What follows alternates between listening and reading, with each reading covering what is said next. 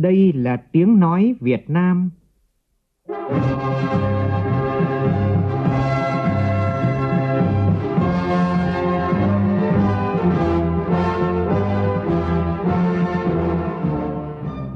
là tiếng nói Việt Nam, phát thanh từ Hà Nội, thủ đô nước Cộng hòa xã hội chủ nghĩa Việt Nam.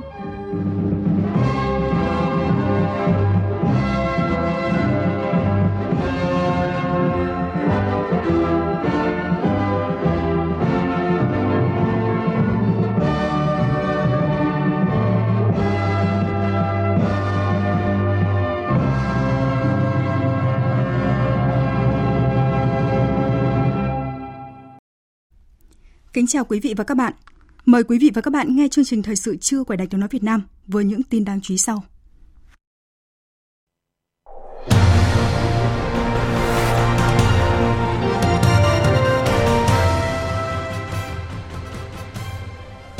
Tổng Bí thư Nguyễn Phú Trọng chủ trì hội nghị toàn quốc quán triệt nghị quyết 30 của Bộ Chính trị khóa 13 về phương hướng phát triển kinh tế xã hội,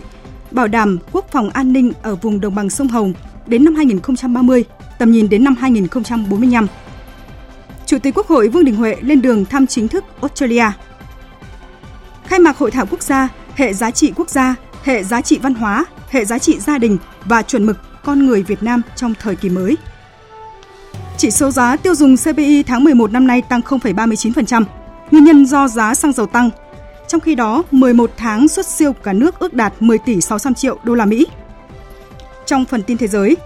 giá dầu mỏ của Nga giảm mạnh dưới mức trần đề xuất của Liên minh châu EU, trong khi các nước thành viên EU không đạt đồng thuận về mức trần giá áp với dầu thô của Nga vận chuyển bằng đường biển.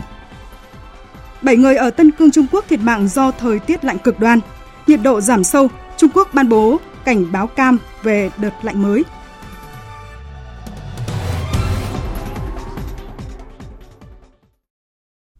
Bây giờ là tin chi tiết.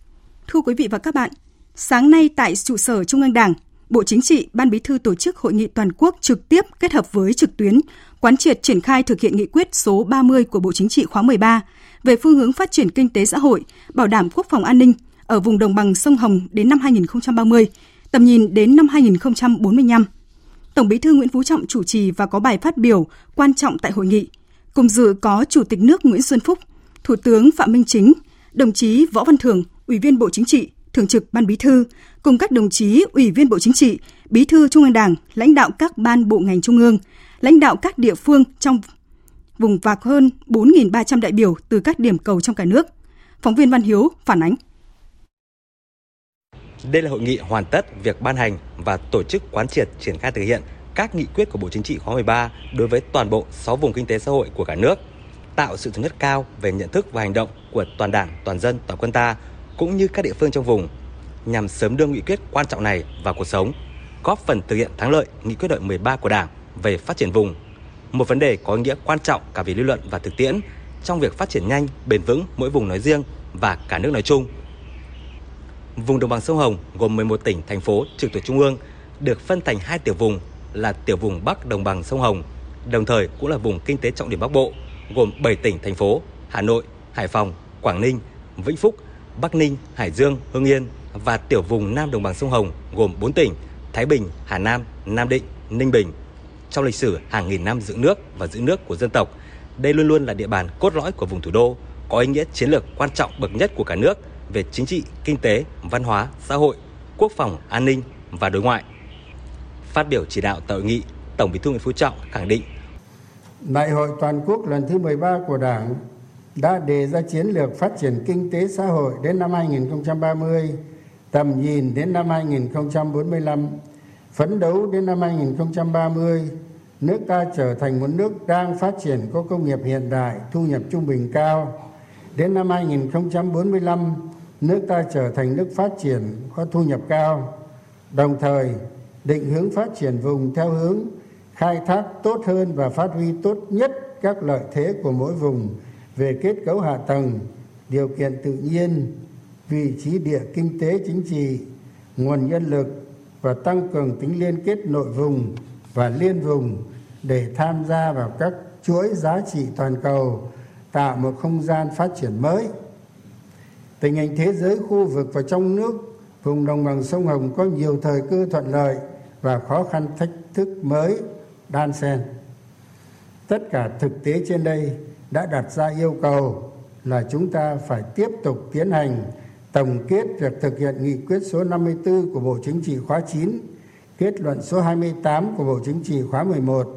và ban hành nghị quyết mới về vấn đề đặc biệt quan trọng này, góp phần tạo ra sự chuyển biến mạnh mẽ hơn nữa, có tính đột phá trong công cuộc đổi mới phát triển kinh tế xã hội, bảo đảm quốc phòng an ninh ở vùng đồng bằng sông Hồng và cả nước trong giai đoạn phát triển mới. Đề cập về những ý tưởng mới, tinh thần mới, nội dung mới của nghị quyết Bộ Chính trị lần này, Tổng Bí thư Nguyễn Phú Trọng nêu rõ, nghị quyết lần này đề ra đầy đủ, đồng bộ các giải pháp đáp ứng yêu cầu của giai đoạn phát triển mới, bao gồm các nhóm nhiệm vụ, giải pháp về hoàn thiện thể chế, chính sách phát triển và đẩy mạnh liên kết vùng, về chuyển dịch cơ cấu kinh tế vùng gắn với đổi mới mô hình tăng trưởng để phát triển nhanh và bền vững vùng, các tiểu vùng và các địa phương trong vùng, phát triển khoa học công nghệ, đẩy mạnh đổi mới sáng tạo, chuyển đổi số, phát triển văn hóa xã hội, nâng cao đời sống vật chất và tinh thần của nhân dân, quản lý sử dụng có hiệu quả tài nguyên, bảo vệ môi trường, thích ứng với biến đổi khí hậu, bảo đảm vững chắc quốc phòng an ninh, xây dựng chỉnh đốn Đảng và hệ thống chính trị thật sự trong sạch, vững mạnh. Trên tinh thần này, để tổ chức thực hiện thật tốt, có kết quả thiết thực nghị quyết lần này của Bộ Chính trị, Tổng Bí thư Nguyễn Phú Trọng đề nghị các địa phương trong vùng phải nhận thức thật đầy đủ và sâu sắc mục đích, ý nghĩa, yêu cầu, nội dung của nghị quyết, nắm vững những quan điểm, tư tưởng chỉ đạo, những công việc phải làm. Trên cơ sở đó có sự thống nhất cao về ý chí quyết tâm của cả nước, của toàn vùng, của từng địa phương trong vùng. Các cấp các ngành từ trung ương đến địa phương xác định rõ đây là trách nhiệm của toàn hệ thống chính trị, chứ không chỉ là nhiệm vụ riêng của vùng và các địa phương trong vùng. Bên cạnh đó, trên cơ sở đổi mới về tư duy và nhận thức, Tổng Bí thư Nguyễn Phú Trọng yêu cầu chính phủ và các cơ quan ở trung ương cần tăng cường phối hợp với các địa phương trong vùng, sớm xây dựng, hoàn thiện, ban hành và triển khai thực hiện luật pháp, chính sách ưu tiên vượt trội, có tính đột phá cao cho phát triển vùng. Sáng nay, Chủ tịch Quốc hội Vương Đình Huệ cùng đoàn đại biểu cấp cao Quốc hội nước ta đã rời Hà Nội thăm chính thức Australia theo lời mời của Chủ tịch Hạ viện Australia Minton Dick, Chủ tịch Thượng viện Australia Sulay, tin của phóng viên Lê Tuyết. Chuyến thăm chính thức Australia của Chủ tịch Quốc hội Vương Đình Huệ diễn ra trong bối cảnh Australia đang đẩy mạnh phục hồi kinh tế và phát triển và triển khai nhiều hoạt động đối ngoại. Quan hệ giữa Việt Nam với Australia đang phát triển thuận lợi, hiệu quả ngay cả trong giai đoạn đại dịch COVID-19, đồng thời là dịp thắt chặt quan hệ hữu nghị đối tác chiến lược, thúc đẩy hợp tác song phương trên các lĩnh vực sau COVID-19, đặc biệt là hợp tác giữa các cơ quan lập pháp, trao đổi, chia sẻ quan điểm về các vấn đề khu vực quốc tế cùng quan tâm. Đây là chuyến thăm đầu tiên của lãnh đạo cấp cao Việt Nam tới Australia kể từ sau khi hai nước mở cửa hoàn toàn sau đại dịch COVID-19, là chuyến thăm chính thức Australia đầu tiên của đồng chí Vương Đình Huệ trên cương vị Chủ tịch Quốc hội Việt Nam.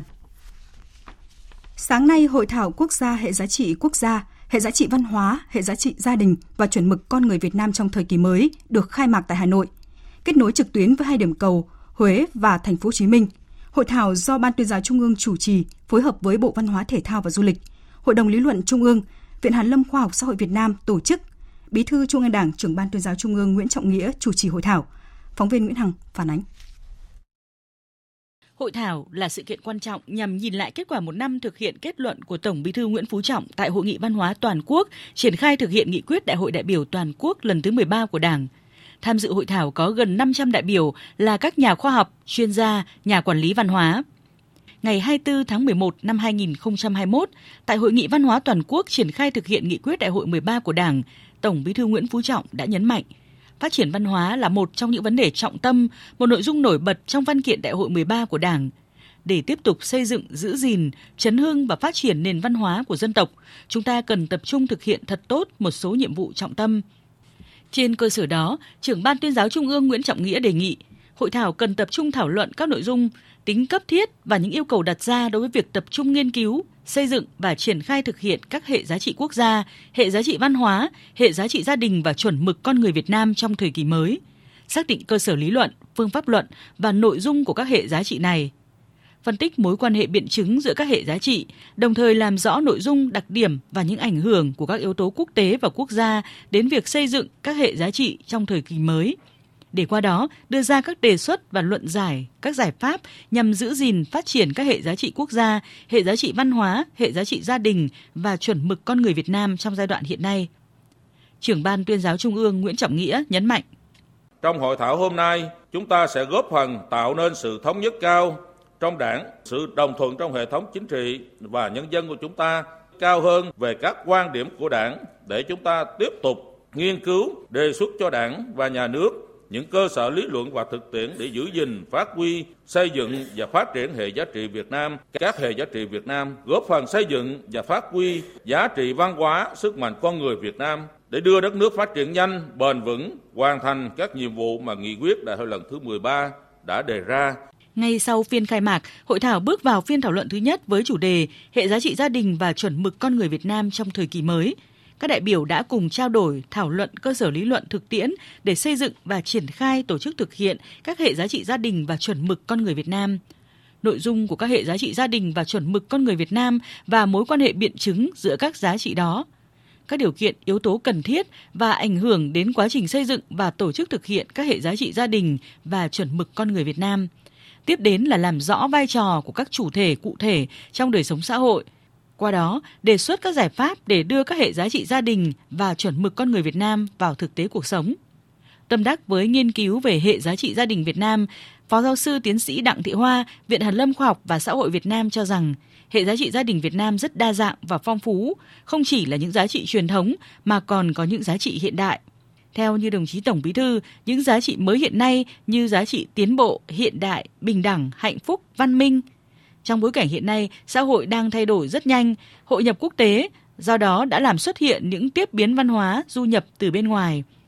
Vì thế, giá trị gia đình Việt Nam cần chọn lọc, song vẫn phải đề cao giá trị truyền thống của dân tộc. Phó giáo sư tiến sĩ Đặng Thị Hoa nêu quan điểm. Những cái giá trị mới đấy nó đang thay đổi rất nhiều cái hệ giá trị của gia đình Việt Nam, làm cho cái con người Việt Nam, cái mối quan hệ trong gia đình Việt Nam đang thay đổi rất là mạnh. Bên cạnh đấy thì có những cái mặt trái, ví dụ như nó làm giảm đi một số cái giá trị gia đình truyền thống. Do vậy trong cái định hướng của chúng ta, chúng ta phải nghiên cứu một cách rất là thấu đáo là những cái giá trị nào mà chúng ta có thể tiếp cận và phát huy được và có những giá trị nào chúng ta phải đề cao giá trị truyền thống để giữ lại cái bản sắc của gia đình Việt Nam. Tiếp tục chương trình, chiều nay hội thảo diễn ra phiên thảo luận thứ hai với chủ đề Hệ giá trị quốc gia, hệ giá trị văn hóa Việt Nam trong thời kỳ mới. Thưa quý vị và các bạn, sau 3 ngày làm việc với tinh thần nghiêm túc, đoàn kết và hòa hợp, sáng nay Đại hội đại biểu Phật giáo toàn quốc lần thứ 9, nhiệm kỳ 2022-2027 đã tiến hành phiên bế mạc. Phóng viên Lại Hoa phản ánh. Đại hội đã tiến hành phiên họp đầu tiên suy cử Ban Thường trực Hội đồng chứng minh Hội đồng trị sự. Đại hội thống nhất suy tôn thành viên Hội đồng chứng minh Giáo hội Phật giáo Việt Nam gồm 112 vị, Ban Thường trực Hội đồng chứng minh gồm 30 vị, suy tôn Đại lão Hòa Thượng Thích Trí Quảng ngôi vị đệ tứ Pháp chủ Giáo hội Phật giáo Việt Nam nhiệm kỳ 9. Đại hội nhất tâm tái cung thỉnh Hòa Thượng Thích Thiện Nhơn tiếp tục đảm nhiệm Chủ tịch Hội đồng trị sự Giáo hội Phật giáo Việt Nam nhiệm kỳ 9, suy tôn 235 thành viên Hội đồng trị sự, Ban Thường trực Hội đồng trị sự gồm 65 vị. Trong không khí linh thiêng, trang nghiêm và hòa hợp, toàn thể đại hội thực hiện nghi thức suy tôn Đức Pháp Chủ. Phật pháp nhiệm màu. Các đại biểu phúng tụng bài kinh chuyển pháp luân với lòng thành kính suy tôn Đức Pháp Chủ, chúc đại hội thành công, cầu nguyện cho chánh pháp được lưu truyền, đất nước hưng thịnh, nhân dân an lạc. Phát biểu tại đại hội, Hòa thượng Thích Trí Quảng, Đức đệ tứ Pháp chủ Giáo hội Phật giáo Việt Nam nhiệm kỳ 9 cho rằng Đại hội chúng ta đặt lên trí tuệ và kỷ cương. Có trí tuệ mới có kỷ cương. Trí tuệ chúng ta mới thấy được cái gì mà đang làm, đang nói để tạo sức đoàn kết ở trong giáo hội chúng ta. Cầu Hồng Ân Tam Bảo luôn gia hộ cho chư tôn đức tăng ni hiện diện hôm nay cũng như tất cả những người có tâm quyết với Phật giáo luôn được an lành và tiếp tục sự nghiệp của Phật của Tổ để lại cho chúng ta Nam mô Bổn sư Thích Ca Mâu Ni Phật chứng minh. Sau 3 ngày làm việc nghiêm túc, dân chủ, hòa hợp, đoàn kết, Đại hội đề ra phương hướng hoạt động Phật sự nhiệm kỳ 2022-2027, thảo luận đóng góp ý kiến, thống nhất ý chí và hành động, quyết tâm của toàn thể tăng ni Phật tử Việt Nam ở trong và ngoài nước, thực hiện thành công 12 mục tiêu chương trình đề ra, trong đó nêu cao kỷ cương giới luật, gắn liền trách nhiệm trong mọi hoạt động Phật sự của tăng ni Phật tử là trên hết trước hết, nêu cao tinh thần đoàn kết, hòa hợp, xây dựng phát triển giáo hội vững mạnh trong hội nhập quốc tế, vững vàng kiên định con đường phụng sự theo pháp lý, đạo pháp, dân tộc, chủ nghĩa xã hội. Phấn khởi với thành công chung của Đại hội đại biểu Phật giáo toàn quốc lần thứ 9, nhiều tăng ni Phật tử kỳ vọng Chúng tôi ờ, rất hoan hỉ trước thành công của Đại hội ờ, đại biểu lần thứ 9 Trung ương Giáo hội Phật giáo Việt Nam và có thể nói là các hội Phật tử cũng là những cánh tay nối dài của Trung ương Giáo hội Phật giáo Việt Nam. Vì vậy là tha thiết mong có được cái sự ờ, quan tâm, gắn kết nhiều hơn để đưa Phật giáo Việt Nam ra với nước ngoài và để góp phần làm cho cái cuộc sống của bà con nó phong phú hơn. Phật giáo Việt Nam của chúng ta đó là một khối đại đoàn kết và Phật giáo Việt Nam của chúng ta đang có một cái tiềm năng đó là tăng ni thế hệ trẻ mong mỏi được rằng có một cái hiến chương đặc biệt. Thời sự VOV nhanh, tin cậy, hấp dẫn. Chương trình thời sự trưa tiếp tục với những tin đáng chú ý khác. Tổng cục Thống kê, Bộ Kế hoạch và Đầu tư vừa công bố báo cáo tình hình kinh tế xã hội tháng 11 và 11 tháng của năm nay với nhiều thông tin đáng chú ý về hoạt động sản xuất, công nghiệp, đầu tư, xuất nhập khẩu và sự tham gia của thị trường của doanh nghiệp. Đáng chú ý, chỉ số giá tiêu dùng CPI tháng 11 đã tăng 0,39% so với tháng 10. Phóng viên Thu Trang thông tin. Cụ thể, chỉ số sản xuất công nghiệp 11 tháng tăng 8,6% so với cùng kỳ 2021, trong đó ngành chế biến chế tạo vẫn là động lực tăng trưởng của toàn ngành. Về tình hình đăng ký doanh nghiệp, tháng 11 cả nước có gần 12.000 doanh nghiệp thành lập mới, gần 6.300 doanh nghiệp quay trở lại hoạt động, gần 10.500 doanh nghiệp đăng ký tạm ngừng kinh doanh có thời hạn, ngừng hoạt động chờ làm thủ tục giải thể và hoàn tất thủ tục giải thể. Tính chung 11 tháng, cả nước có gần 195.000 doanh nghiệp đăng ký thành lập mới và quay trở lại hoạt động. Bình quân một tháng, con số này là 17.700 doanh nghiệp. Số doanh nghiệp rút lui khỏi thị trường là 132,3 nghìn doanh nghiệp, tăng 24,3% và bình quân mỗi tháng có 12.000 doanh nghiệp rút lui khỏi thị trường. Liên quan đến hoạt động đầu tư, vốn đầu tư thực hiện từ ngân sách nhà nước tháng 11 ước đạt 58,5 nghìn tỷ đồng, tăng 19,7% so với cùng kỳ 2021. Tính chung 11 tháng, ước đạt gần 446.000 tỷ đồng, tương đương 75% kế hoạch năm và tăng gần 20% so với 2021. Đáng chú ý, tổng vốn đầu tư nước ngoài đăng ký vào Việt Nam tính đến ngày 20 tháng 11 đạt gần 25,14 tỷ đô la Mỹ, giảm 5%. Vốn đầu tư trực tiếp nước ngoài thực hiện tại Việt Nam 11 tháng đạt 19,68 tỷ đô la Mỹ, tức là tăng 15% so với cùng kỳ 2021 và đây là số vốn đầu tư trực tiếp nước ngoài thực hiện cao nhất cùng kỳ 5 năm qua. Đầu tư của Việt Nam ra nước ngoài cũng có một số điểm đáng lưu ý. 11 tháng có 101 dự án được cấp mới giấy chứng nhận đầu tư với tổng số vốn là 395,8 triệu đô la Mỹ, tăng gần 62%. Có 22 lượt dự án điều chỉnh vốn với số vốn điều chỉnh tăng 78,3 triệu đô la Mỹ và tính chung tổng vốn đầu tư của Việt Nam ra nước ngoài đạt 474,1 triệu đô la Mỹ. Tổng mức bán lẻ hàng hóa và doanh thu dịch vụ tiêu dùng tháng 11 ước đạt hơn 514.000 tỷ đồng, tăng 17,5% so với cùng kỳ trước. Tính chung 11 tháng thì ước đạt 5.180.000 tỷ đồng, tăng 20,5%. Kim ngạch xuất khẩu hàng hóa tháng 11 ước đạt 29,18 tỷ đô la Mỹ, giảm 8,4% so với cùng kỳ năm trước. Tính chung 11 tháng ước đạt 342 tỷ đô la Mỹ, tăng 13,4%. Đóng góp nhiều nhất vẫn là nhóm hàng công nghiệp chế biến. Hoa Kỳ vẫn là thị trường xuất khẩu lớn nhất. Kim ngạch nhập khẩu tháng 11 ước đạt 28,4 tỷ đô la Mỹ, giảm 7,3% so với cùng kỳ năm trước và tính chung 11 tháng ước đạt gần 332 tỷ đô la Mỹ, tăng hơn 10%. Nhập khẩu nhiều nhất là nhóm hàng tư liệu sản xuất và Trung Quốc là thị trường nhập khẩu lớn nhất của Việt Nam. Cán cân thương mại hàng hóa tháng 11 ước tính xuất siêu 0,78 tỷ đô la Mỹ, tính chung 11 tháng thì Việt Nam xuất siêu khoảng 10,6 tỷ đô la Mỹ. Thưa quý vị và các bạn, nhằm chia sẻ khó khăn với doanh nghiệp, người lao động mất việc do không có đơn hàng,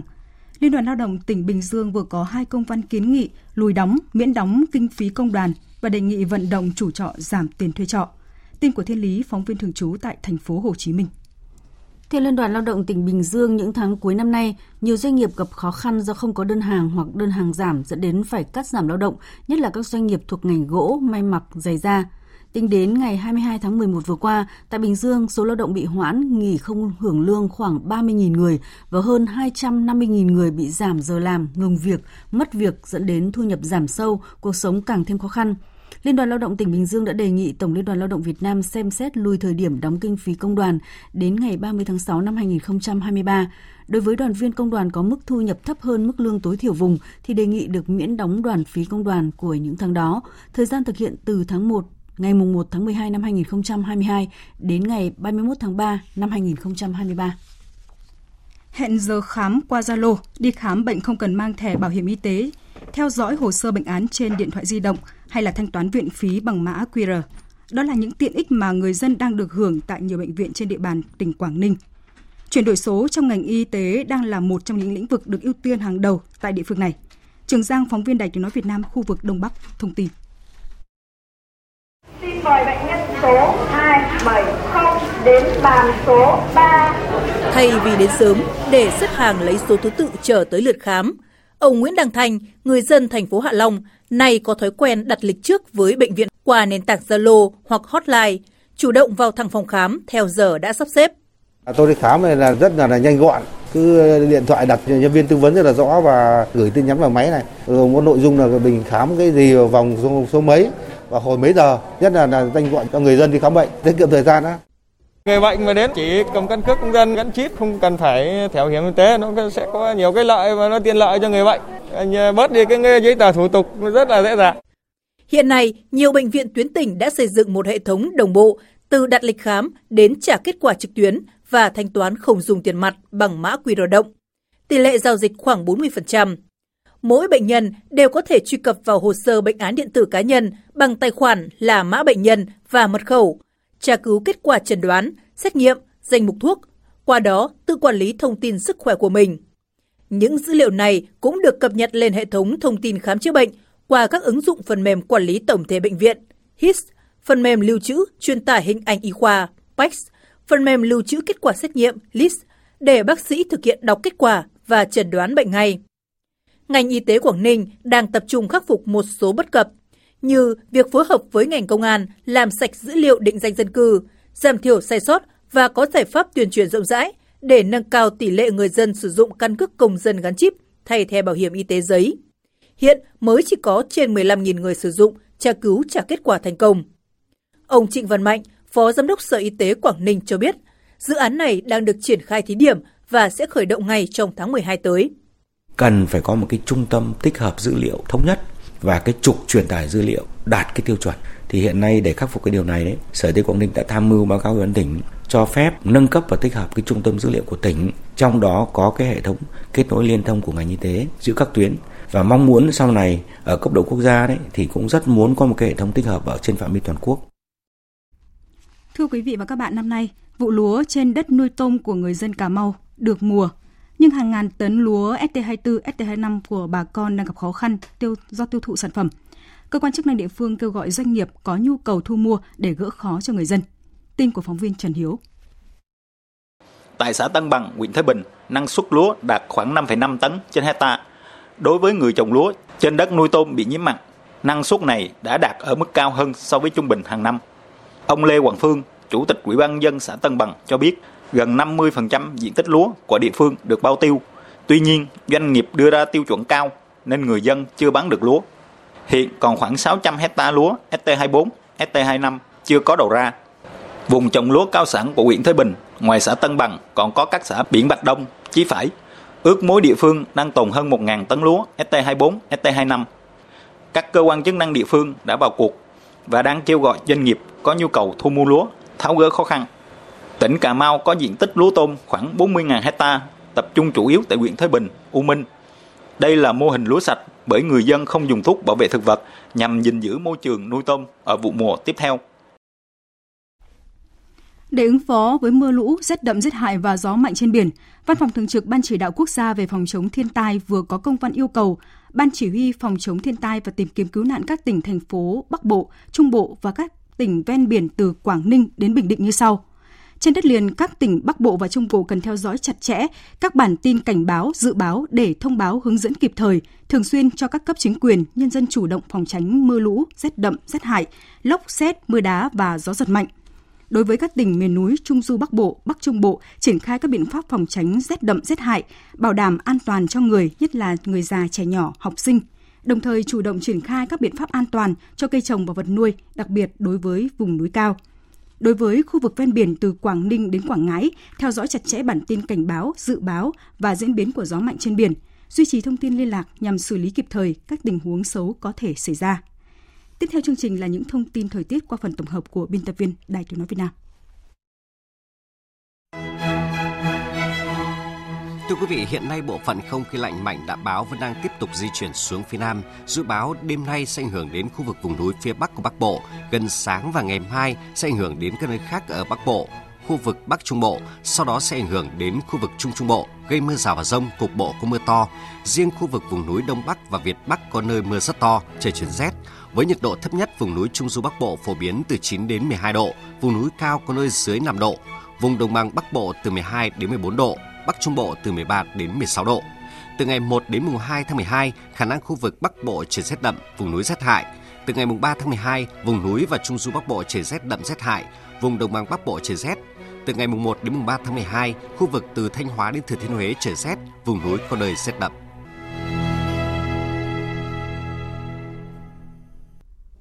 Chương trình Thời sự trưa tiếp tục với phần tin quốc tế.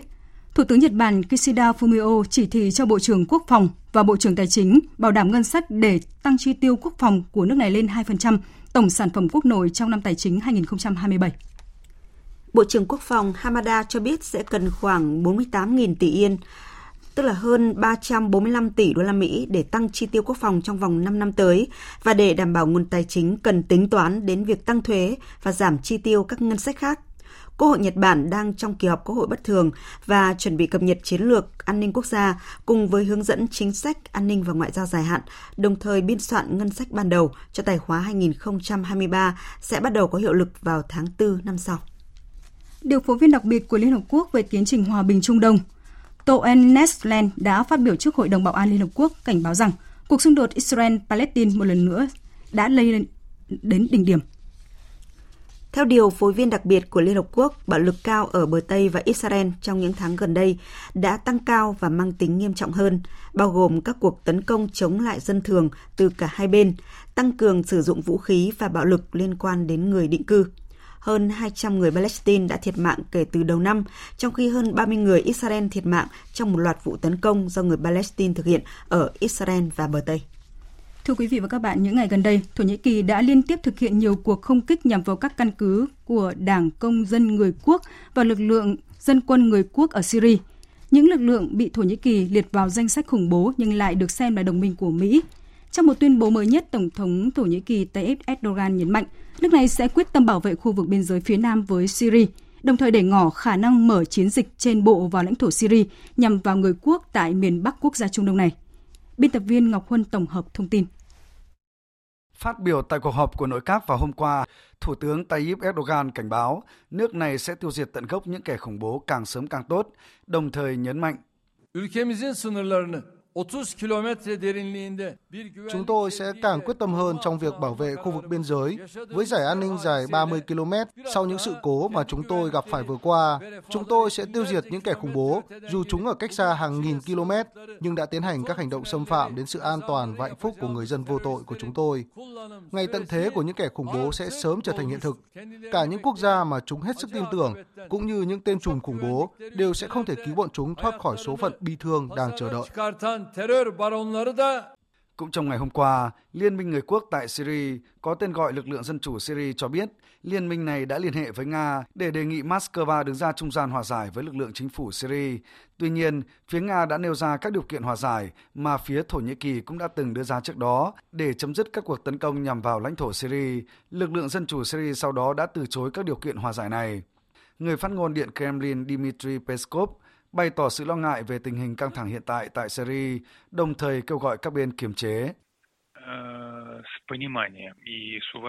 Chúng tôi hiểu và tôn trọng những quan ngại của Thổ Nhĩ Kỳ liên quan đến việc đảm bảo an ninh của chính họ. Chúng tôi tin đó là quyền chính đáng của Thổ Nhĩ Kỳ. Tuy nhiên, chúng tôi vẫn kêu gọi tất cả các bên tránh thực hiện các bước đi có thể gây bất ổn nghiêm trọng và khiến tình hình tại Syria trở nên tồi tệ hơn. Về phía Mỹ, quốc gia hậu thuẫn lực lượng dân chủ Syria cũng bày tỏ sự lo ngại và kêu gọi các bên kiềm chế. Thưa quý vị và các bạn, đầu tháng 12 tới, Tổng thống Pháp Emmanuel Macron sẽ có chuyến thăm Mỹ, không chỉ góp phần thúc đẩy hợp tác Mỹ-Pháp, chuyến thăm còn được xem là bước đi tiếp theo trong nỗ lực hàn gắn giữa quan hệ đồng minh Pháp-Mỹ. Đã phần nào đổ vỡ sau vụ khủng hoảng tàu ngầm cách đây một năm. Đây sẽ là chuyến thăm chính thức cấp nhà nước đầu tiên của một lãnh đạo nước ngoài tới Mỹ kể từ khi ông Joe Biden lên nắm quyền. Trở thành nguyên thủ quốc gia đầu tiên được Tổng thống Mỹ Joe Biden đón tiếp ở cấp nhà nước, chuyến thăm của Tổng thống Pháp Emmanuel Macron được đánh giá là mang ý nghĩa đặc biệt trong tiến trình củng cố lại quan hệ đồng minh giữa hai bờ Đại Tây Dương sau nhiều dạn vỡ. Đánh giá về ý nghĩa của chuyến thăm, bà Nicole Bacharan, nhà sử học Pháp và là chuyên gia chính trị Hiệp hội Mỹ, nói. Right now, 2022, Mối quan hệ giữa Pháp và Mỹ đã tốt hơn trong năm 2022. Mọi thứ đang tiến triển. Hai nước đã đẩy mạnh trao đổi văn hóa, khoa học, trao đổi công nghệ cao. Tuy nhiên, vẫn còn những thách thức. Hai bên cần đối mặt cùng nhau giải quyết và sắp xếp lại. Trong bối cảnh nguồn cung khí đốt và xăng dầu cho châu Âu đang ngày càng thiếu hụt do tác động của cuộc chiến năng lượng giữa Nga và châu Âu, giá năng lượng được xem là yếu tố vô cùng quan trọng với châu lục này. Vì thế, đây sẽ là một trong những chủ đề quan trọng được Tổng thống Pháp Emmanuel Macron và người đồng cấp Mỹ Joe Biden thảo luận tìm cách tháo gỡ nút thắt. Phát biểu tại cuộc họp báo hôm qua, người phát ngôn an ninh Nhà Trắng John Kirby nhấn mạnh. Chúng tôi muốn hiểu những quan ngại của nhau. Chúng tôi sẵn sàng thúc đẩy các cuộc trao đổi để giải quyết các quan ngại. Đây không phải là trò chơi tổng bằng không. Năng lượng sạch, chuyển đổi năng lượng sạch là vấn đề mang lại nhiều cơ hội cho mọi người. Vì vậy, chúng tôi đang kỳ vọng các vấn đề sẽ được hai nhà lãnh đạo thảo luận trong cuộc gặp tới. Chuyến thăm vào tháng 12 tới của Tổng thống Macron không chỉ cho thấy tín hiệu hòa giải, mà còn được kỳ vọng sẽ tạo cơ hội cho các cuộc thảo luận về hàn gắn lòng tin cũng như thúc đẩy hợp tác nhiều mặt giữa hai bên.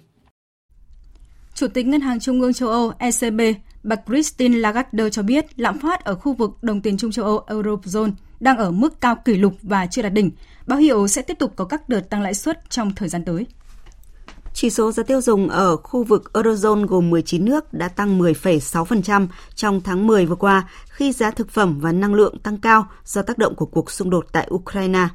Phát biểu với các nghị sĩ châu Âu ở Bruxelles, bà Lagarde cho rằng có quá nhiều yếu tố bất chắc nên không thể nhận định lạm phát đã đạt đỉnh, đặc biệt là yếu tố giá năng lượng. Hội đồng quản trị của ECB dự kiến công bố lần tăng lãi suất cho vay tiếp theo trong cuộc họp ngày 15 tháng 12 tới, đồng thời đưa ra những dự báo mới liên quan đến lạm phát và tăng trưởng kinh tế. Thưa quý vị và các bạn, giá dầu mỏ xuất khẩu Urat của Nga đã giảm xuống còn 51,96 đô la Mỹ một thùng, dưới mức giá trần đề xuất tại Liên minh châu Âu EU. Theo Bộ Tài chính Liên bang Nga, do giá dầu Urat giảm, ngân sách Nga sẽ mất gần 1.250 tỷ rúp, tức là hơn 20 tỷ đô la Mỹ trong năm sau. Trong khi đó, các nguồn tin ngoại giao cho biết là các nước thành viên EU không đạt đồng thuận về mức trần áp giá với dầu thô Nga vận chuyển bằng đường biển. Nguyên nhân vì Ba Lan yêu cầu mức trần phải thấp hơn đề xuất của nhóm các nước công nghiệp phát triển gọi tắt là G7. Hầu hết các nước EU đồng ý với đề xuất của G7 áp mức giá trần từ 65 đến 70 đô la Mỹ một thùng, trong khi Ba Lan cùng với Litva, Estonia thúc đẩy áp mức giá trần là 30 đô la Mỹ một thùng. Dự kiến Việc áp giá trần đối với dầu mỏ của Nga sẽ có hiệu lực từ ngày 5 tháng 12 tới, nhưng Liên minh châu Âu vẫn chưa ấn định thời điểm mới đàm phán về mức giá này. Một thông tin đáng chú ý đó là Trung Quốc đang hứng chịu đợt lạnh mạnh nhất mùa đông năm nay với nền nhiệt giảm tới 20 độ C. Thời tiết lạnh cực đoan đã khiến 7 công nhân ở khu tự trị Tân Cương miền Bắc Tây Bắc của nước này thiệt mạng. Phóng viên Bích Thuận thường trú tại Bắc Kinh đưa tin. Chính quyền nhân dân thành phố Altai Tân Cương đêm muộn ngày 28 tháng 11 đã ra thông báo cho biết Thời tiết lạnh cực đoan tại đây đã cướp đi sinh mạng của 7 công nhân tại một công trường ở thành phố này. Theo thông báo được đăng trên Tân Hóa xã, vào khoảng 23 giờ ngày 26 tháng 11, chính quyền thành phố nhận được tin báo 8 nhân viên thi công đường bộ bị mất tích do thời tiết khắc nghiệt và xin cứu hộ. Đến khoảng 14 giờ 10 phút ngày 27 tháng 11, 8 người gặp nạn đã được tìm thấy và đưa đến bệnh viện. Tuy nhiên 7 người trong số đó đã tử vong. Từ 25 tháng 11, Đài khí tượng Tân Cương đã phải phát đi cảnh báo sóng lạnh trong 3 ngày liên tiếp. Riêng ngày 26 tháng 11, cơ quan này đã phải ban bố cảnh báo đỏ đầu tiên kể từ năm 2008 về không khí lạnh ở Tân Cương. Nhiệt độ ở thành phố Altai giảm sốc từ 0 độ xuống âm hơn 20 độ, thậm chí 30 độ. Nhiều gia súc của người dân địa phương cũng bị chết cóng do bão tuyết, theo truyền thông Trung Quốc. Hiện nay, một đợt không khí lạnh mạnh đang ảnh hưởng tới hầu hết lãnh thổ nước này. Theo nhà phân tích khí tượng thạch nhiên của mạng khí tượng Trung Quốc, đợt lạnh này có đặc điểm là phạm vi ảnh hưởng rộng, cường độ mạnh và hiệu ứng gió lạnh rõ rệt. Trừ Tây Tạng và Vân Nam, 29 trên 31 tỉnh thành và khu tự trị từ khu vực Tây Bắc đến miền Nam Trung Quốc đều bị ảnh hưởng. Vào lúc 6 giờ sáng nay 29 tháng 11 giờ địa phương, Đài khí tượng Trung ương Trung Quốc tiếp tục phát đi cảnh báo sóng lạnh màu cam, mức cảnh báo cao nhất ngày thứ ba liên tiếp trên toàn quốc. Từ 29 đến 30 tháng 11 sẽ là khoảng thời gian chịu ảnh hưởng chính của đợt không khí lạnh này. Nền nhiệt sẽ giảm mạnh từ 16 đến 20 độ ở một số khu vực như Cát Lâm, Quảng Tây và Giang Nam. Quý vị và các bạn đang nghe chương trình Thời sự trưa của Đài Tiếng Nói Việt Nam. Thưa quý vị và các bạn, sáng nay tại thủ đô New Delhi, Ấn Độ đã diễn ra phiên khai mạc kỳ họp thứ 59 Đại hội đồng Hiệp hội Phát thanh Truyền hình Châu Á-Thái Bình Dương, gọi tắt là ABU. Đây là điểm nhấn chính trong hoạt động của Đại hội đồng ABU và các cuộc họp liên quan đang diễn ra tại Ấn Độ. Phóng viên Phan Tùng, thường trú Đài Tiếng Nói Việt Nam tại Ấn Độ đưa tin. Kỳ họp lần này có sự tham dự của khoảng 400 đại biểu từ các hãng phát thanh truyền hình trong và ngoài khu vực và cũng là kỳ họp được ABU tổ chức trực tiếp lần đầu tiên kể từ năm 2019. Đài truyền hình nhà nước Ấn Độ Prasar Bharati là chủ nhà đăng cai hội nghị. Kỳ họp lần thứ 59 Đại hội đồng ABU năm nay có chủ đề Phục vụ con người, vai trò của truyền thông trong thời đại khủng hoảng. Bên cạnh phiên khai mạc diễn ra sáng nay, kỳ họp lần này còn có nhiều hội thảo chuyên đề của các nhóm làm việc của ABU như thể thao, chiến lược và kế hoạch, nhóm các đài phát thanh, ban chuyên đề về nội dung và kỹ thuật. Bên cạnh các vấn đề chuyên môn, các phiên thảo luận đều tập trung và làm rõ việc thấu hiểu thái độ của công chúng trong giai đoạn khủng hoảng và sự cần thiết truyền thông dẫn dắt các hành động chống lại biến đổi khí hậu. Trong khuôn khổ kỳ họp lần thứ 59 Đại hội đồng IBU còn diễn ra liên hoan tiếng hát truyền hình IBU và đặc biệt là lễ trao giải thưởng IBU vào tối nay. Vâng thưa quý vị và các bạn, lễ trao giải sẽ diễn ra vào lúc 20 giờ 30 tối nay theo giờ Việt Nam tại thủ đô New Delhi. Đáng chú ý, Đài Tiếng Nói Việt Nam ghi dấu ấn nổi bật tại giải ABU năm nay khi giành 3 giải thưởng, trong đó lần đầu tiên đoạt liền hai giải xuất sắc ở hạng mục phóng sự thời sự, thể loại phát thanh và truyền thông số. Ghi nhận của phóng viên Nguyên Nhung với những kinh nghiệm chia sẻ của các nhóm tác giả Đài Tiếng Nói Việt Nam ngay sau đây.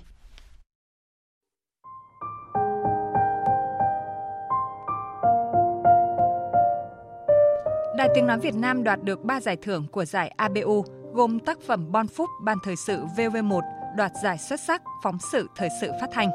Tác phẩm Con hẻm nhỏ, báo điện tử vv.vn đoạt giải xuất sắc, hạng mục truyền thông số và tác phẩm Không gục ngã, Ban dân tộc VV4 đoạt giải khuyến khích của Ban giám khảo, hạng mục quan điểm chủ đề của năm 2022 của thể loại phát thanh. Ông nhiều người nói rằng ông khùng khi mà ông mang cả vợ con và mang rất nhiều phần gia sản của mình vào đây để có thể là giữ được rừng. Cuộc đời tôi nó gắn với rừng. Tôi mê rừng đến cái mức mà không, tôi không tiếc gì bản thân tôi. Đó là một đoạn đối thoại trong tác phẩm Bon Phúc của tác giả Hoàng Văn Ân và Trần Hữu Hưng. Đây là năm thứ hai liên tiếp các phóng viên Ban Thời sự Đài Tiếng Nói Việt Nam đạt giải xuất sắc phóng sự phát thanh của ABU. Trước đó là tác phẩm Nước ơi năm 2021. Những chi tiết và câu chuyện trong Bon Phúc phản ánh một góc nhỏ nhưng rất tinh tế trong bức tranh lớn về nỗi gian truân của những người tâm huyết bảo vệ và giữ rừng ở Việt Nam. Nhân vật chính của tác phẩm là ông Nguyễn Đức Phúc, 80 tuổi, ở thành phố Đà Lạt, tỉnh Lâm Đồng. Suốt 30 năm qua, hồn để trên rừng, ông tự nguyện đấu tranh bảo vệ rừng trước sự nhòm ngó của những kẻ muốn lấn chiếm, bảo vệ sinh kế cho đồng bào dân tộc thiểu số bản địa ở khu rừng núi voi. Cái khó khi làm tác phẩm là đã có nhiều người, nhiều nhà văn viết rất hay về ông Phúc. Nhóm đã phải lựa chọn tìm các chi tiết mới, các thủ pháp âm thanh để kể lại câu chuyện bằng âm thanh sinh động, tự nhiên. Tác phẩm gửi đi thông điệp cần sự chung tay của cộng đồng trong giữ gìn bảo vệ lợi ích bền vững từ rừng, như chia sẻ của phóng viên Trần Hữu Hưng, đại diện cho nhóm tác giả. Bảo vệ rừng đó là câu chuyện của quốc gia, câu chuyện mang tính toàn cầu. Quá trình à, tác nghiệp thì à, chúng tôi cố gắng tiếp cận khai thác câu chuyện à, gắn với số phận của những cái con người cụ thể. Ờ, với tiêu chí hoàn toàn khác biệt của cuộc thi ABU thì à, mọi khâu trong quá trình triển khai và hoàn thành tác phẩm đều khó khăn và trở thành thách thức. Ở hạng mục truyền thông số, báo điện tử VOV đạt giải xuất sắc với tác phẩm Con hẻm nhỏ. Cũng với cách tiếp cận hiện đại và hiện thực, phóng viên Thi Uyên đã ghi lại cuộc sống ở một con hẻm tập trung nhiều lao động tự do trên địa bàn quận 7 thành phố Hồ Chí Minh bị Covid-19 tàn phá. Một người chồng mất vợ, một người chị mất em và một người con mất cha và sự hồi sinh trong niềm tin sống để vượt qua nỗi đau thương khó quên được. Phóng viên và họa sĩ thể hiện đều có mặt ở thành phố Hồ Chí Minh trong lúc đỉnh dịch và sau đó quay trở lại đây. Tác phẩm là một mega strong kết hợp cả hội họa, video, ảnh, âm thanh, hyperlink tác động đến mọi giác quan của công chúng. Tác giả trẻ Thi Uyên bày tỏ là một tác phẩm của tập thể chứ không phải riêng gì cá nhân tôi Ờ, đằng sau đó là sự hỗ trợ của rất nhiều người của ban cố vấn lãnh đạo đài của ban biên tập ờ, báo điện tử vov khi xem những cái tác phẩm đạt giải của abu năm trước thì tôi cảm thấy rất là choáng ngợp rất là hay. Và thực sự tôi khao khát là mình sẽ ngày nào đó bằng cách nào đó uh, mình sẽ làm được những cái tác phẩm như thế. Khi mà nhận được giải abu số năm nay um, trước hết đối với tôi là một cái vinh dự rất là lớn. Và thứ hai đây cũng là cái nguồn động lực như một đồng nghiệp của tôi có nói rằng là con hẻm nhỏ có lẽ là nơi bắt đầu của những giấc mơ lớn hơn.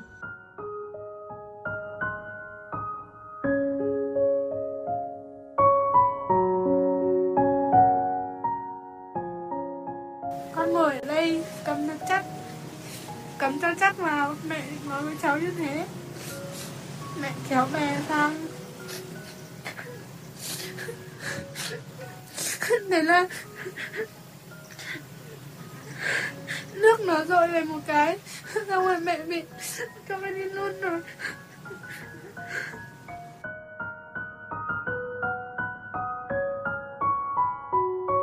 Vừa rồi là một phần trong câu chuyện của Hoàng Thị Mũ, một người chị cả, một cô bé dân tộc Mông tại tỉnh Cao Bằng trong tác phẩm Không gục ngã, đoạt giải khuyến khích ABU ở hạng mục phát thanh, thể loại quan điểm chủ đề của năm 2022.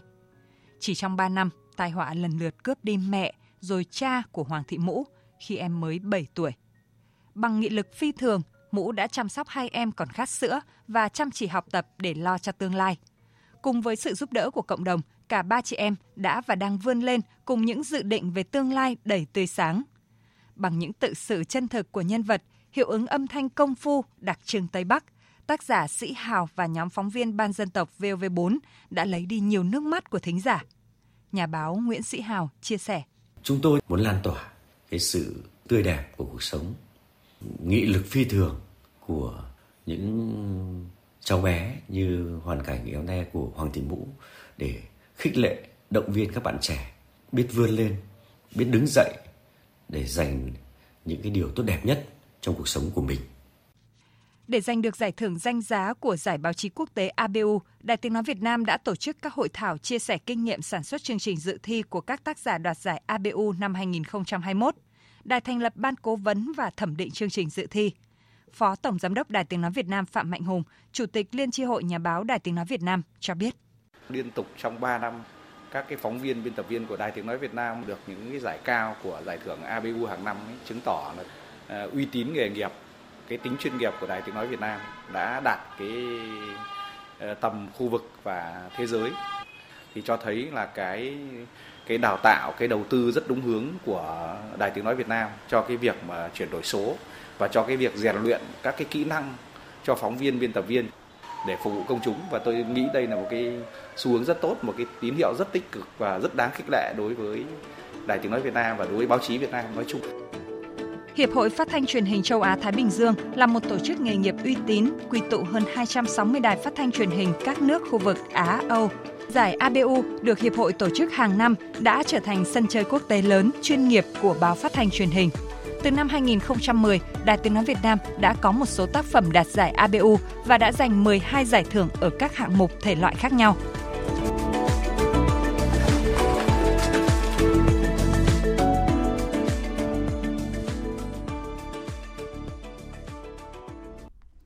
Tiếp theo chương trình là trang tin đầu tư tài chính và bản tin thể thao. Trang tin đầu tư tài chính.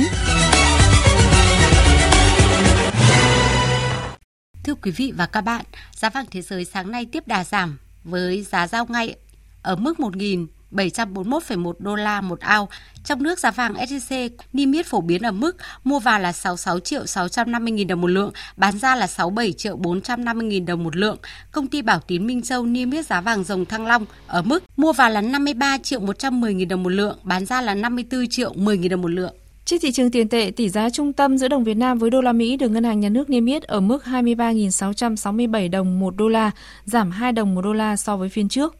Theo số liệu của Ngân hàng Nhà nước, với mục tiêu tăng trưởng tiến dụng cả năm là 14%, dư địa để nới thêm tăng trưởng tiến dụng vẫn còn 2,5%, tương đương với số dư nợ có thể tăng thêm hơn 261.000 tỷ đồng. VPBank liên tục đón dòng vốn ngoại từ các tổ chức tài chính lớn. Theo đó, Tổ chức Tài chính Quốc tế IFC vừa hoàn tất giải ngân cho Ngân hàng Thương mại Cổ phần Việt Nam Thịnh Vượng VPBank khoản vay trị giá 150 triệu đô la, tương đương gần 3.700 tỷ đồng kỳ hạn 5 năm giúp ngân hàng này có thêm nguồn cung cấp tín dụng cho doanh nghiệp vừa và nhỏ, doanh nghiệp do phụ nữ làm chủ, cùng nhiều dự án trong lĩnh vực môi trường và chống biến đổi khí hậu tại Việt Nam.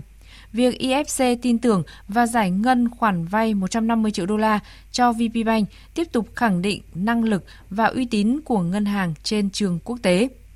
VPBank và IFC đã hợp tác từ nhiều năm trước và trong khuôn khổ chương trình tài trợ cho vay các doanh nghiệp bị ảnh hưởng bởi đại dịch. IFC đã cung cấp khoản vay trị giá 100 triệu đô la cho VPBank trong năm 2020. Trên thị trường chứng khoán phiên sáng nay, thị trường tiếp tục cho thấy đà tăng mạnh mẽ khi lệnh mua rất tự tin hướng vào nhiều nhóm ngành, giúp sắc xanh trên bảng điện tử chiếm áp đảo với 300 mã. VN Index theo đó dần tịnh tiến lên quanh 1.020 điểm. Sau hơn một giờ giao dịch, hai cổ phiếu NVL và PDR tiếp tục là tâm điểm, cũng như hàng loạt mã như DIG, HQC, KHG đều đã tăng hết biên độ. Vào lúc 11 giờ 25 phút trưa nay, VN Index đạt 1007,29 điểm, HNX Index đạt 203,68 điểm. Đầu tư tài chính biến cơ hội thành hiện thực. Đầu tư tài chính biến cơ hội thành hiện thực. Thưa quý vị và các bạn, tăng trưởng bình quân 10 năm gần đây của ngành hàng không Việt Nam khoảng 18%. Thị trường hàng không phát triển nhanh thứ năm thế giới và nhanh nhất trong khu vực Đông Nam Á. Việc tăng trưởng vận tải hàng không đã và đang tạo áp lực lớn lên kết cấu hạ tầng hàng không, đòi hỏi chính phủ có các quyết sách tìm nguồn lực đầu tư, khai thác các cảng hàng không, tạo động lực phát triển kinh tế xã hội từ nguồn vốn xã hội hóa. Phóng viên Hà Nho phân tích. Trong điều kiện hoạt động thu hút đầu tư gặp nhiều khó khăn hiện nay, việc lựa chọn được phương thức đầu tư nào phù hợp với điều kiện thực tế là yêu cầu tiên quyết đối với việc thu hút nhà đầu tư. Theo ông Trịnh Xuân Trường, Chủ tịch Ủy ban Nhân dân tỉnh Lào Cai, thực tế tại địa phương khi chọn nhà đầu tư cũng rất khó khăn, nhưng với hình thức thu hút PPP là lựa chọn tốt nhất. Mặc dù về luật đầu tư đã có cơ chế chia sẻ doanh thu, nhưng từ câu chuyện đầu tư tại sân bay Sapa, thì ông Trịnh Xuân Trường cho rằng rõ ràng cần bổ sung những ưu đãi cho nhà đầu tư khi khai thác để cởi trói nhà đầu tư về thể chế. câu chuyện của sân bay thì nó là cái lợi ích chung và trong đó thì nếu mà chúng ta có những thể chế mà giúp cho cái việc mà nhà đầu tư càng thu hồi vốn nhanh thông qua cái cơ chế mở cho nhà đầu tư ở cái hướng là sau khi mà đầu tư xong khai thác thì cái đấy là cái rất là quan tâm. Trong bối cảnh nhu cầu đầu tư lớn, trong khi nguồn vốn bố trí để đầu tư hạ tầng hàng không chưa đáp ứng đủ, lãnh đạo Bộ Giao thông Vận tải cho biết đang tiếp thu ý kiến của các nhà đầu tư địa phương để hoàn thiện chính sách thu hút nhà đầu tư tham gia xã hội hóa cảng hàng không. Ông Nguyễn Anh Dũng, Phó vụ trưởng vụ kế hoạch đầu tư Bộ Giao thông Vận tải cho biết, đầu tư hạ tầng có rất nhiều quy định khác nhau, việc hoàn thiện và đồng bộ chính sách để huy động nguồn lực xã hội cần được đẩy mạnh. Về nguồn vốn đầu tư thì giai đoạn à, 11-20 chúng ta mới huy động được khoảng 95.000 tỷ đồng. Trong đó vốn ngân sách nhà nước là 12,5% à, và vốn ngoài ngân sách nhà nước là 87%. Chủ yếu là của doanh nghiệp nhà nước là ACV và có thêm một số công trình dịch vụ hàng không là huy động nguồn vốn của các doanh nghiệp. Ngoài ra thì có ba công trình cảng không nhà ga quốc tế của cảng không Cam Ranh, nhà ga quốc tế của cảng không Đà Nẵng và nhà để xe của Tân Sơn Nhất thì là ta đã huy động được nguồn vốn của xã hội để đầu tư. Thứ trưởng Bộ Giao thông Vận tải Lê Anh Tuấn cho biết, qua thực tế triển khai hoạt động đầu tư hạ tầng hàng không, những kiến nghị từ nhà đầu tư và các địa phương về các vướng mắc và cơ chế tháo gỡ sẽ được Bộ Giao thông Vận tải giả soát chi tiết và báo cáo chính phủ.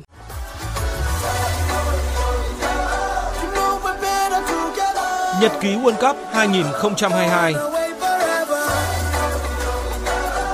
Nhật ký World Cup 2022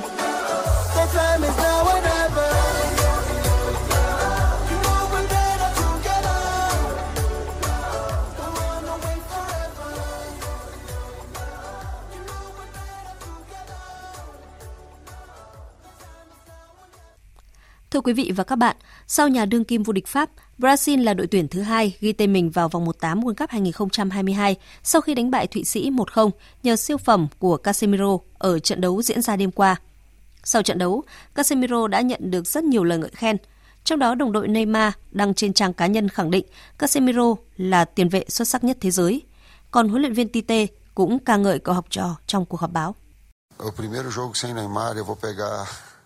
Tôi thường không bình luận về các ờ, quan điểm, nhưng tôi sẽ cho phép bản thân mình làm điều đó ngày hôm nay. À, tôi đồng ý với Neymar. Hôm nay, Casemiro là cầu thủ xuất sắc nhất trận. Chia sẻ về màn trình diễn của mình trước Thụy Sĩ, Casemiro cho biết. Tôi tin rằng ờ, việc giúp đỡ đội bóng là việc quan trọng, dù có bàn thắng hay là không. Ờ, chúng tôi thắng và thua cùng nhau. Tôi giành giải thưởng cầu thủ ờ, xuất sắc nhất trận, nhưng nó là của tập thể. Mục tiêu đầu tiên của tôi là hỗ trợ các cầu thủ ở hàng phòng ngự và cố gắng dập những ngọn lửa của đối phương. Với việc giành vé vào vòng knock-out World Cup 2022 sớm một vòng đấu, có lẽ Brazil sẽ xoay tua đội hình và giữ sức ở trận đấu cuối cùng của vòng bảng gặp Cameroon. Nối gót Brazil, Bồ Đào Nha cũng có được tấm vé sớm vào vòng 16 đội sau chiến thắng 2-0 trước Uruguay nhờ cú đúp bàn thắng của Bruno Fernandes. Đáng chú ý, ở bàn thắng đầu tiên, bảng điện tử hiện tên Ronaldo là người ghi bàn, nhưng vài phút sau, FIFA thông báo lại rằng bàn thắng của Bồ Đào Nha được tính cho Fernandes. Điều này đồng nghĩa CR7 chưa thể cán mốc bàn thứ 9 trong sự nghiệp tại giải đấu lớn nhất thế giới. Đêm nay và dạng sáng mai, World Cup 2022 tiếp tục sôi động với các trận đấu thuộc hai bảng A và B. Vào lúc 22 giờ, hai cặp đấu bảng A sẽ đồng loạt diễn ra khi Ecuador gặp Senegal và Hà Lan gặp chủ nhà Qatar. Trong khi đó, lượt đấu cuối cùng của bảng B sẽ khởi tranh lúc 2 giờ sáng với các cuộc so tài giữa Iran và Mỹ, xứ Wales gặp đội tuyển Anh. Chuyển sang các tin thể thao đáng chú ý khác. Vào lúc 17 giờ chiều nay, tại nhà thi đấu Lãnh Minh Thăng thành phố Hồ Chí Minh sẽ diễn ra trận chung kết giải Futsal HD Bank Cúp Quốc gia năm 2022 giữa câu lạc bộ Sài Gòn và Thái Sơn Nam. Trong khi Thái Sơn Nam là đương kim vô địch giải đấu thì đây mới là lần đầu tiên Sài Gòn FC góp mặt ở trận chung kết. Trước đó vào lúc 13 giờ, Thái Sơn Bắc và Savinex Khánh Hòa sẽ chạm trán trong trận tranh hạng 3 Trung cuộc. Để chuẩn bị cho trận giao hữu với đội tuyển Việt Nam, dạng sáng nay, câu lạc bộ Borussia Dortmund với 123 thành viên đã đến sân bay Nội Bài, Hà Nội. Sau khi hoàn tất việc nhập cảnh, đội bóng nước Đức sắp xếp hành lý, ổn định và di chuyển về khách sạn. Theo kế hoạch, đội sẽ có buổi tập làm quen sân Mỹ Đình vào lúc 18 giờ chiều nay. Để chuẩn bị cho mùa giải 2023, câu lạc bộ Hoàng Anh Gia Lai đã gọi trở lại hai cầu thủ Châu Ngọc Quang và Dụng Quang Nho. Đây là hai cầu thủ đã được câu lạc bộ cho Hải Phòng mượn ở mùa giải trước và đã đóng góp vào thành quả đứng thứ nhì V-League của đội bóng đất cảng. Châu Ngọc Quang thi đấu 20 trận, ghi một bàn, trong khi Dụng Quang Nho ra sân 13 trận ở V-League. Nỗ lực của Ngọc Quang trong màu áo Hải Phòng giúp anh được huấn luyện viên Park Hang-seo gọi vào đội hình chuẩn bị cho AFF Cup 2022. Cầu thủ sinh năm 1996 cũng đang tập luyện cùng đội tuyển Việt Nam ở Hà Nội từ ngày 23 tháng 11. Dự báo thời tiết Phía Tây Bắc Bộ chiều nắng, đêm có mưa rào và rông vài nơi, riêng phía Đông nhiều mây có mưa rào và rông rải rác, cục bộ có mưa to, đêm và sáng trời lạnh, có nơi trời rét, nhiệt độ từ 19 đến 30 độ. Phía Đông Bắc Bộ chiều nắng, chiều tối và đêm có mưa rào và rông, cục bộ có mưa to, riêng vùng núi có mưa vừa, mưa to, có nơi mưa rất to, nhiệt độ từ 21 đến 32 độ, thấp nhất có nơi dưới 18 độ. Khu vực từ Thanh Hóa đến Thừa Thiên Huế chiều nắng, chiều tối và đêm có mưa rào và rông vài nơi, nhiệt độ từ 22 đến 33 độ. Khu vực từ Đà Nẵng đến Bình Thuận, chiều nắng, chiều tối và đêm có mưa rào và rông vài nơi, nhiệt độ từ 22 đến 33 độ. Tây Nguyên, chiều nắng, chiều tối và đêm có mưa rào và rông vài nơi, nhiệt độ từ 19 đến 31 độ. Nam Bộ, chiều nắng, chiều tối và đêm có mưa rào và rông vài nơi, nhiệt độ từ 23 đến 34 độ. Khu vực Hà Nội, chiều nắng, chiều tối và đêm có mưa rào và rông, nhiệt độ từ 21 đến 33 độ.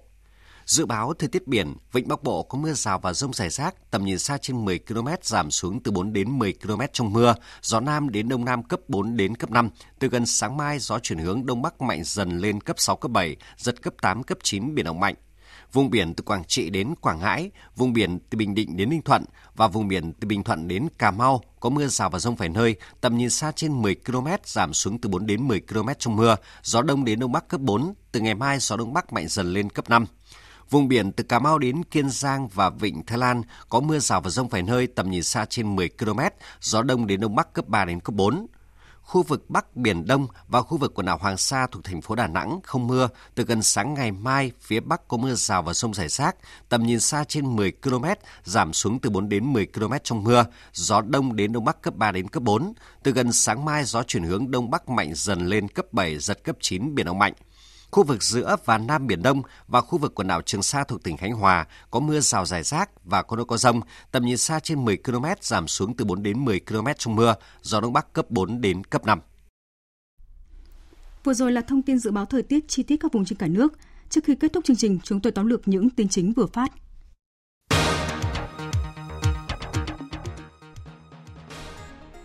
Sáng nay, chủ trì hội nghị quán triệt nghị quyết 30 của Bộ Chính trị khóa 13 về phương hướng phát triển kinh tế xã hội, bảo đảm quốc phòng an ninh ở vùng đồng bằng sông Hồng đến năm 2030, tầm nhìn đến năm 2045.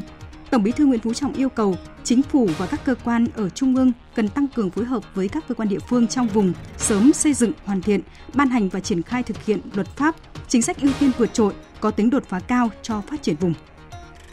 Chỉ số giá tiêu dùng CPI tháng 11 năm nay tăng 0,39% so với tháng 10. Nguyên nhân do giá xăng dầu tăng, trong khi đó 11 tháng xuất siêu của cả nước ước đạt 10 tỷ 600 triệu đô la Mỹ. Trung Quốc đang hứng chịu đợt lạnh mạnh nhất mùa đông năm nay với nền nhiệt giảm lên tới 20 độ C.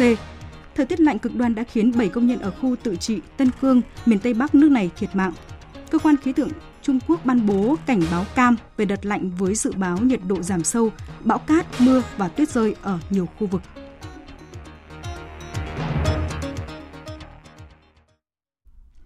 Những thông tin tóm lược vừa rồi đã kết thúc chương trình thời sự trưa của Đài Tiếng nói Việt Nam. Chương trình do các biên tập viên Thu Hằng, Lan Anh, Thu Hòa và Nguyễn Hằng thực hiện với sự tham gia của kỹ thuật viên Hồng Vân, chịu trách nhiệm nội dung Hoàng Trung Dũng. Cảm ơn quý vị đã quan tâm lắng nghe.